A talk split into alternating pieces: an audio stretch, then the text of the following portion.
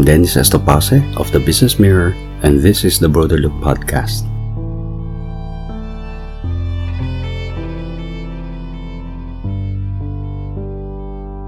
Good day. Welcome to another episode of Break Time Musings, a segment of the Broader Look podcast of the Business Mirror. Today's podcast is based on the story by poet and essayist Marra Lanot, published in the Philippines Graphic Magazine in 2021 to commemorate the death anniversary of national artist Nick Joaquin. Nick Joaquin was the first editor-in-chief in the revived Philippines graphic magazine under the late ambassador, media mogul, and philanthropist Antonio Cabangon Chua. Titled Nick Joaquin, The Twilight Years, it is a warm and enlightening essay on the life and the last years of the quintessential Filipino writer who died in 2004. We are grateful to Business Mirror reporter Cai Ordinario for reading Miss Lanot's essay. Let's get on with the story. Have you ever basked in the presence of your idol? If that idol happens to be Nick Joaquin, the creative writer, or Quijano de Manila, the journalist, have you been thrilled listening to his baritone voice or animated to sing along, almost imitating his tremolo? And when that idol becomes your friend, with a similar passion for music, life turns into moments of checking out spots where music is all. Singing and dancing make the earth spin, and magic raises the curtain on Broadway. Nick would bring his chums to Victoria Peak along E. Rodriguez Avenue. In the daytime, the said club looked like it was on top of a heap of garbage. At night, the outside lent a pretty hilly view of lights. Mercy Molina would croon love songs. Linda Laxina would belt out hits in her trendy outfits. This was in the 60s to the early 70s. We would listen to singers on the second floor of Tres Hermanas restaurant on the corner of Quezon Avenue and Roosevelt. Nick also enjoyed music at the lobby of Sulu Hotel where there's a piano in the basement of the same hotel. Two days or a day before New Year's Eve, my mom Gloria Licad Lanot, my sister Futsi, and Nick's San Juan neighbor and constant companion Elena Rocco would tag along to listen to instrumental music at the Century Park Sheraton Hotel on Vito Cruz, Manila. From Quezon City to Manila, we would ride a taxi Soon, it was the Manila Hotel on the invitation of Billy Lacaba to hear Girl Valencia, a young singer whose repertory catered to the older generation. We followed her to Richmond Hotel in Pasig and got more nostalgic ditties. As for something blaring, Nick would take us to Calle Cinco in Ermita, known for its bands at Camelot Hotel on Mother Ignacia Avenue, a favorite haunt of his was the dungeon in the basement. Nick would sit right in front of the loudspeaker, and we would go home with a hoarse voice and a hoarse throat because the loudspeaker would split our eardrums and we had to shout at the top of our lungs.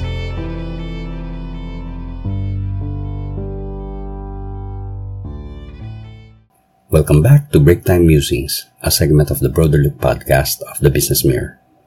Today's episode is about Nick Joaquin, based on an essay by Marra Lanot, published in the Philippines Graphic Magazine and read by Business Mirror reporter Cai Ordinario. Cozy evenings were spent in the homes of close friends Reca Trinidad, Greg Brillantes, Ben Bautista, Elena Rocco, Joe Quirino, Mina Gabor, NVM Gonzalez, Danny Dalena, where food and beer and wine were served all throughout the evening.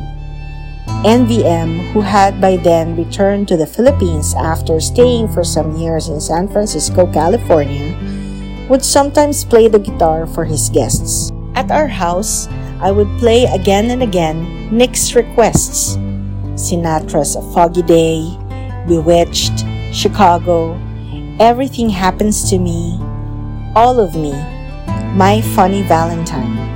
I've got you under my skin. Moon River, the things we did last summer. You can't take that away from me, and the way you look tonight. Nick also loved Barbra Streisand's People, Liza Minnelli's New York, New York, Elvis Presley's Can't Help Falling in Love, Julio Iglesias' Caminito, and Bing Crosby's Thanks for the Memory. Mexican songs were also part of his repertory. He also liked You Make Me Feel Brand New by the Stylistics.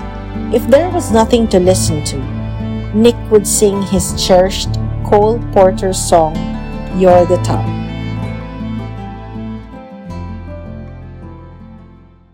Welcome back to Breaktime Musings, a segment of the Broader Look podcast of the Business Mirror. Today's episode is about Nick Joaquin, based on an essay by Marra Lanot, published in the Philippines Graphic Magazine and read by Business Mirror reporter Cai Ordinario. Nick indeed blended with our guests, the Madrigal Singers, led by Andy Veneracion, Mama's co-teacher at the University of the Philippines College of Music, the Huk leaders who visited Papa after the release from prison, like Luis Taruc, Alfredo Saulo, Sammy Rodriguez, Amado V. Hernandez.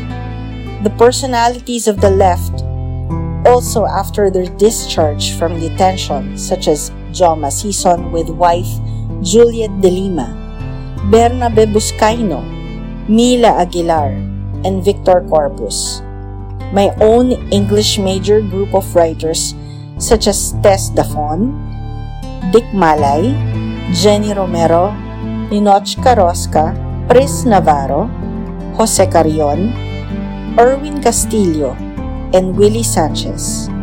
Nick, of course, was family to the Lanots, the Licads, and the Lacabas. I don't remember, though, entertaining Nick in Pateros, Pete's hometown. We have no souvenir photos of Nick during Christmas or birthdays or fiesta. He would, however, go there, bring home Pete in a taxi.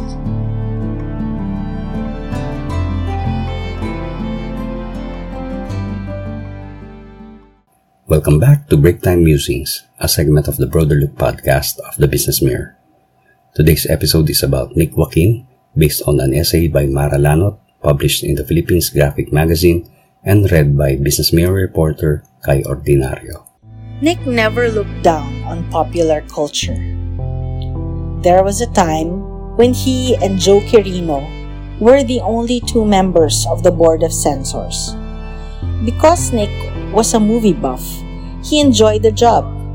Between him and Joe, no movie was censored. Everything was passed whether the motion picture was well crafted or not.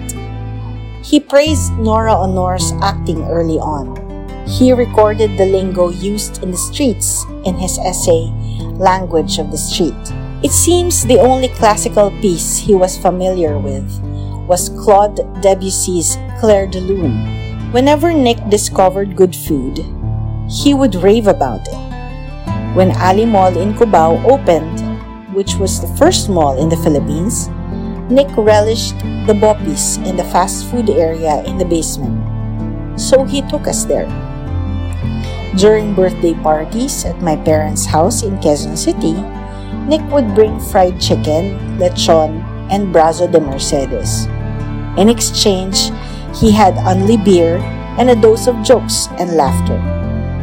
And my mom also called Oriang named after her famous bottled Oriang's bangus, sardine style, fed Nick his favorite kalyos.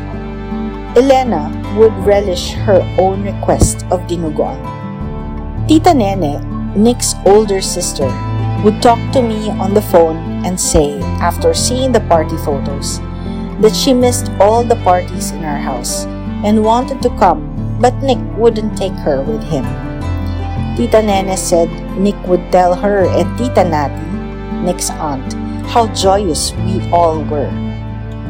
I first met Nick when I went to the Free Press to submit a poem, Manila to Me. I was about to leave when he told me to wait while he read the poem. Shy and nervous, I waited for his verdict. He then blurted, This is my Manila. Seeing my byline, he asked me how I was related to Serafin Lanot. My father, I replied. He said, Wait for me, darling. I'll take you home. I haven't seen my friend in ages. Friend? Papa never mentioned to me that he knew Nick.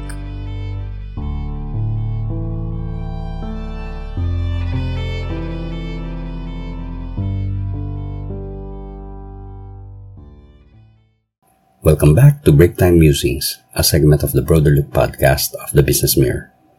Today's episode is about Nick Joaquin, based on an essay by Marra Lanot, published in the Philippines Graphic Magazine and read by Business Mirror reporter Cai Ordinario. It was only then that I found out that my father, as literary editor of the pre-war Tribune, published a poem by Nick, who was then unknown and a stripling at 17. My father even wondered if Nick Joaquin was a real name or a pseudonym. Serafin wanted to meet the contributor. He went to the cashier to tell the cashier to call him if ever a certain Nick Joaquin came to collect his fee. The cashier did what Serafin requested. As Serafin approached Nick, the shy Nick quickly turned around and sprinted down the stairs, leaving Papa flabbergasted. Papa soon found out Nick was working as proofreader at the composing department of the printing press of the Tribune. The encounter on the evening Nick first brought me home was a meeting of the two biggest influences in my life. It led to a lasting friendship. My strict mom would not object to my going out at night if I said I would be with Nick. The truth is, I would be with friends, not with Nick. If ever Nick did take me out, by midnight he was sure to bring me home by taxi, our magic pumpkin. When Pete and I suddenly got hitched, nobody but our parents and siblings knew.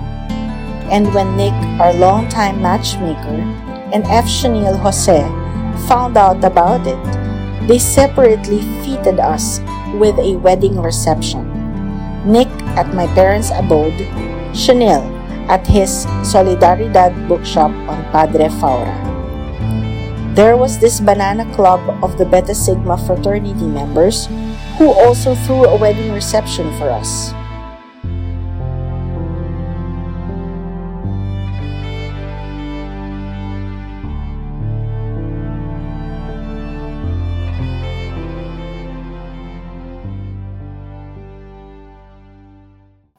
Welcome back to Break Time Musings, a segment of the Broader Look podcast of the Business Mirror. Today's episode is about Nick Joaquin, based on an essay by Marra Lanot, published in the Philippines Graphic Magazine and read by Business Mirror reporter Cai Ordinario. Come Christmas season, Nick personally distributed presents to his godchildren. He would hire a taxi and turn it into his sleigh. Nick refused to learn how to drive. Imagine how tedious it might have been, but old Saint Nick seemed contented, for his recipients were happy. If he brought Chris a gift, he would come up for a couple of beers and, of course, munch on peanuts or fried chicken or kalyos. One time, Nick gifted Chris with a Jeep. Pete and I never bought Chris toys, except Lego, once in a while. Until his old age, Nick would play Santa Claus to his godchildren. How did Nick become the ninong of Chris? His lolo Serafin asked Nick to stand as godfather. Nick, being so popular, protested that he already had so many hijados. Nick tapped his buddy Serafin on the forehead and consented, then beamed, then pouted, and feigned annoyance. Godfather Nick affectionately showed his fondness for his godchildren by scaring them out of their wits. He would chase the Dalena Tykes, Isa, Aba, and Kiri, and the kids would scream and hide in their house in Kamuning, which is full of paintings and statues. Nick would also chase the Brillantes children, Patricia, Cecilia, and Alicia, and the girls would run and split up looking for a place to hide. In the Lanot house, Nick would run after Chris and his cousins, Koji, Gideon, and Gimo. When Chris would pull the big rattan chair away from the window and step on the backrest and go up the windowsill and jump, it was Nick's turn to get all wired up.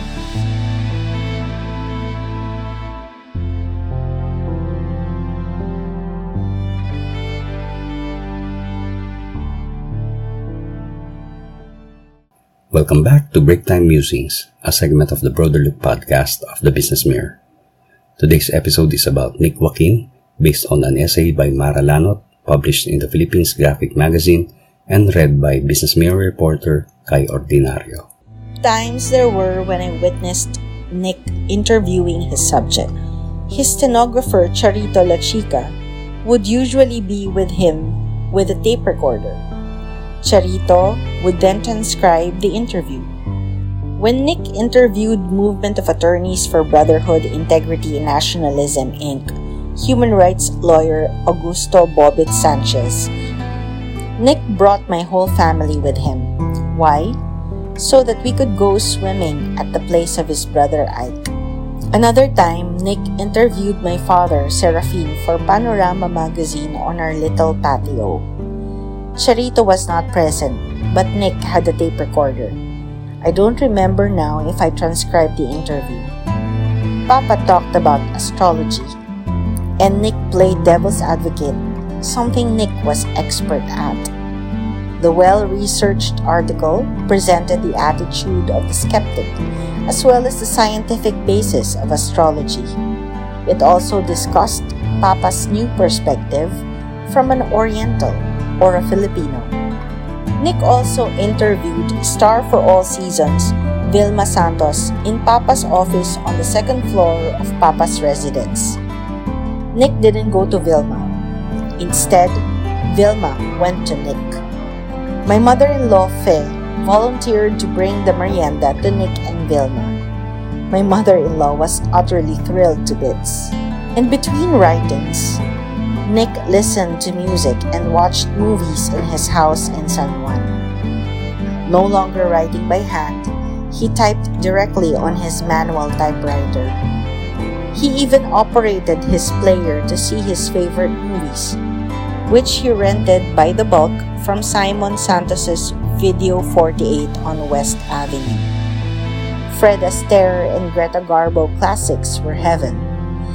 As Nick became a Suki of Video 48, he didn't pay a fine for returning the tapes late. He didn't get tired of viewing Casablanca.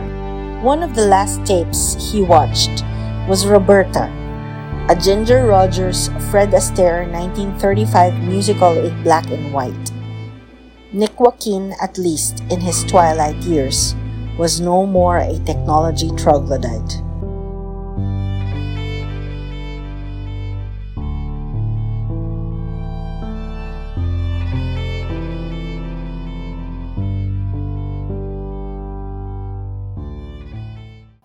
Welcome back to Break Time Musings, a segment of the Broader Look podcast of the Business Mirror.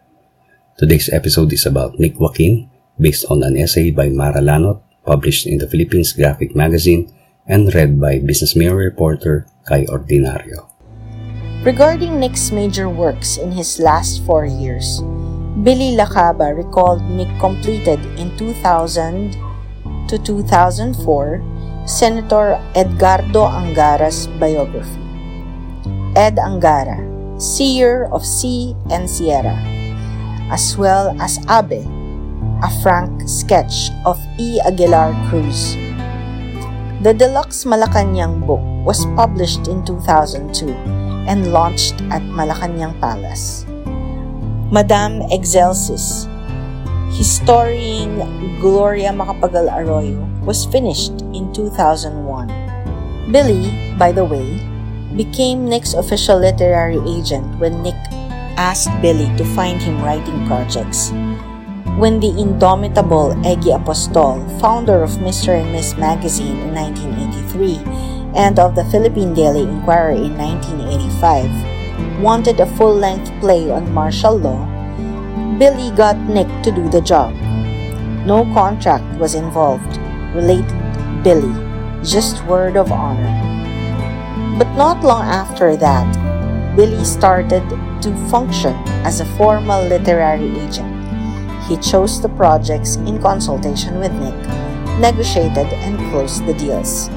Nick's last novel, Bat Lake, which is about bats, was first published in the Philippines Graphic in 2002 to 2003. Chris remembered the time when Sionil, upon the request of Nick, invited young writers to Solidaridad bookshop so that Nick could meet the Gen X and the millennial pen pushers.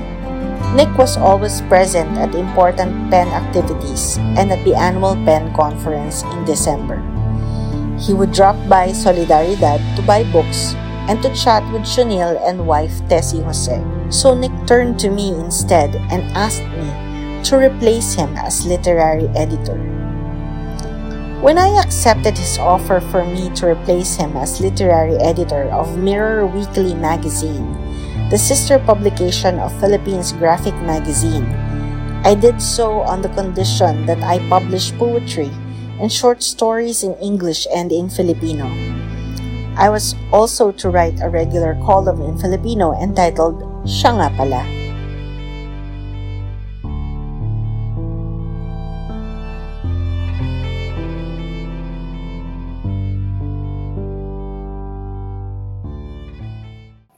Welcome back to Break Time Musings, a segment of the Broader Look podcast of the Business Mirror.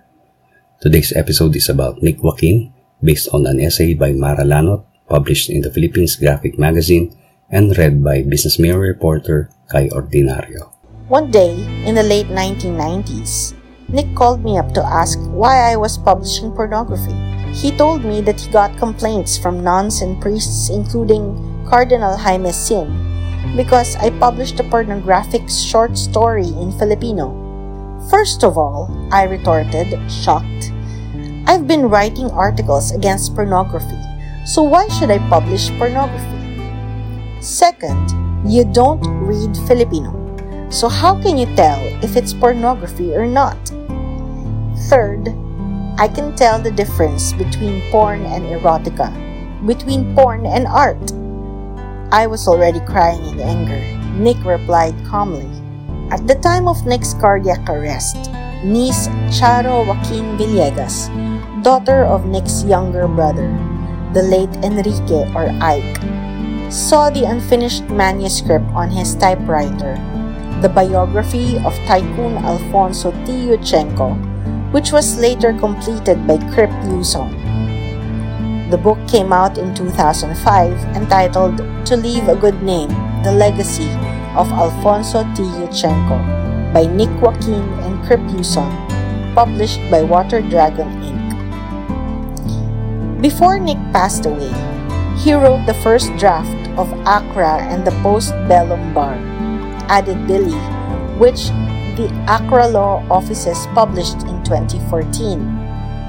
ACCRA stands for Angara, Abello, Concepcion, Regala, and Cruz Law Firm. Was Nick political?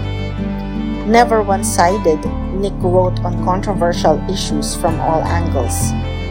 One just has to read between the lines, study the words he uses, which viewpoints he highlights, what does he devote more space to, etc. Well, his last play, commissioned by Eugenia D. Apostol for her Foundation for Worldwide People Power, is Pinoy Agonistes, done in 1999 about people power. It was first performed on February 16 to February 18, 2001 at One Stage Greenbelt. Later in the same year, Nonon Padilla directed Pinoy Agonistes at the Cultural Center of the Philippines. The CCP presentation was moving. It caught the excitement of the unarmed revolution. It is obvious that he was in favor of toppling down dictatorships.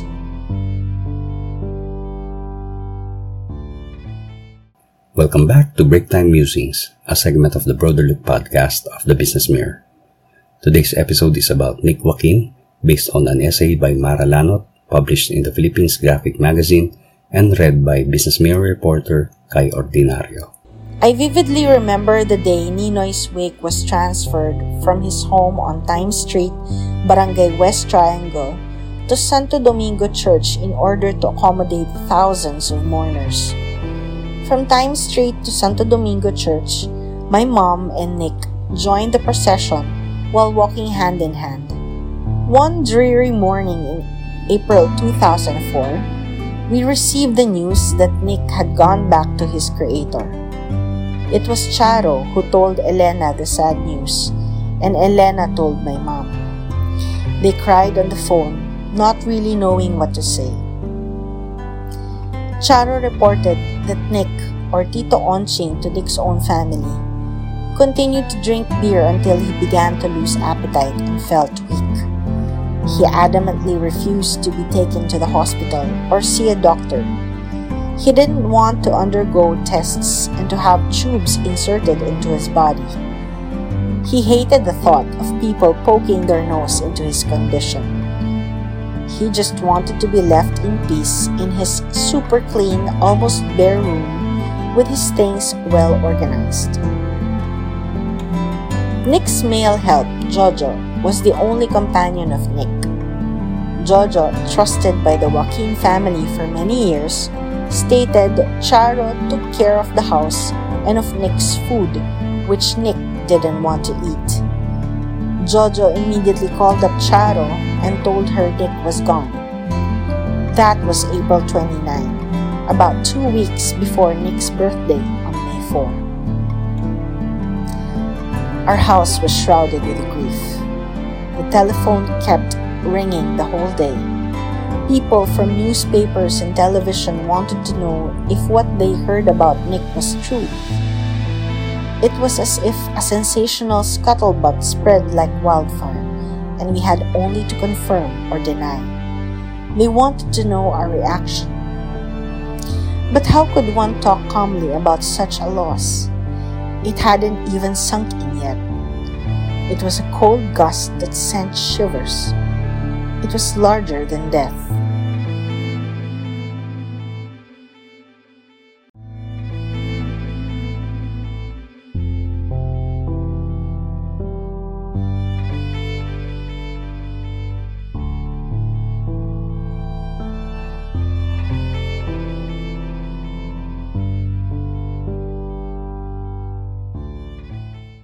Welcome back to Break Time Musings, a segment of the Broader Look podcast of the Business Mirror. Today's episode is about Nick Joaquin, based on an essay by Marra Lanot, published in the Philippines Graphic Magazine and read by Business Mirror reporter Cai Ordinario. During the necrological service to Nick at the Nicanor Abelardo Main Theater, CCP, Pete, Danny, and F. Sionil Jose, another of Nick's very close friend, paid tribute to the greatest Filipino writer in English. My son Chris Lanot Lacaba cried uncontrollably. That reminded me of my papa's wake, which was held in my parents' home. The atmosphere was naturally somber, not gleeful. While Mass was ongoing, I looked around and found Nick standing by the window. With no one beside him, he quietly sobbed his head bowed. It's a good thing Nick is now beyond today's pandemic, which is politics besotten in this pearl of the Orient Sea, our lost Eden, as Jose Rizal wrote. On his last days on earth, we didn't see much of Nick. We thought maybe he was busy with book projects. Maybe the Philippines mega buck writer was also busy enjoying the fruits of his labor or blowing his money. Hardly anyone visited him in his two story house on V. Agan Street. Today, the house has been torn down. The herederos sold the lot. For others, you're the national artist. To me, you're my Nino, guardian, conversationalist in Spanish, inspiration, friend. You can now laugh freely at your hidden enemies, those unhappy souls dying of envy. You can shake off the stardust or whatever dust there is where both true and fake heroes lie. You can fly free from the mausoleum. You can watch a mat sail your beloved Pasig River to the white foams of the sea. You can wear your tango shoes like a pro and dance on the walls and ceiling like Fred Astaire. You live on until the millionth and the last star fades. Thank you for the memory. Viva Nick!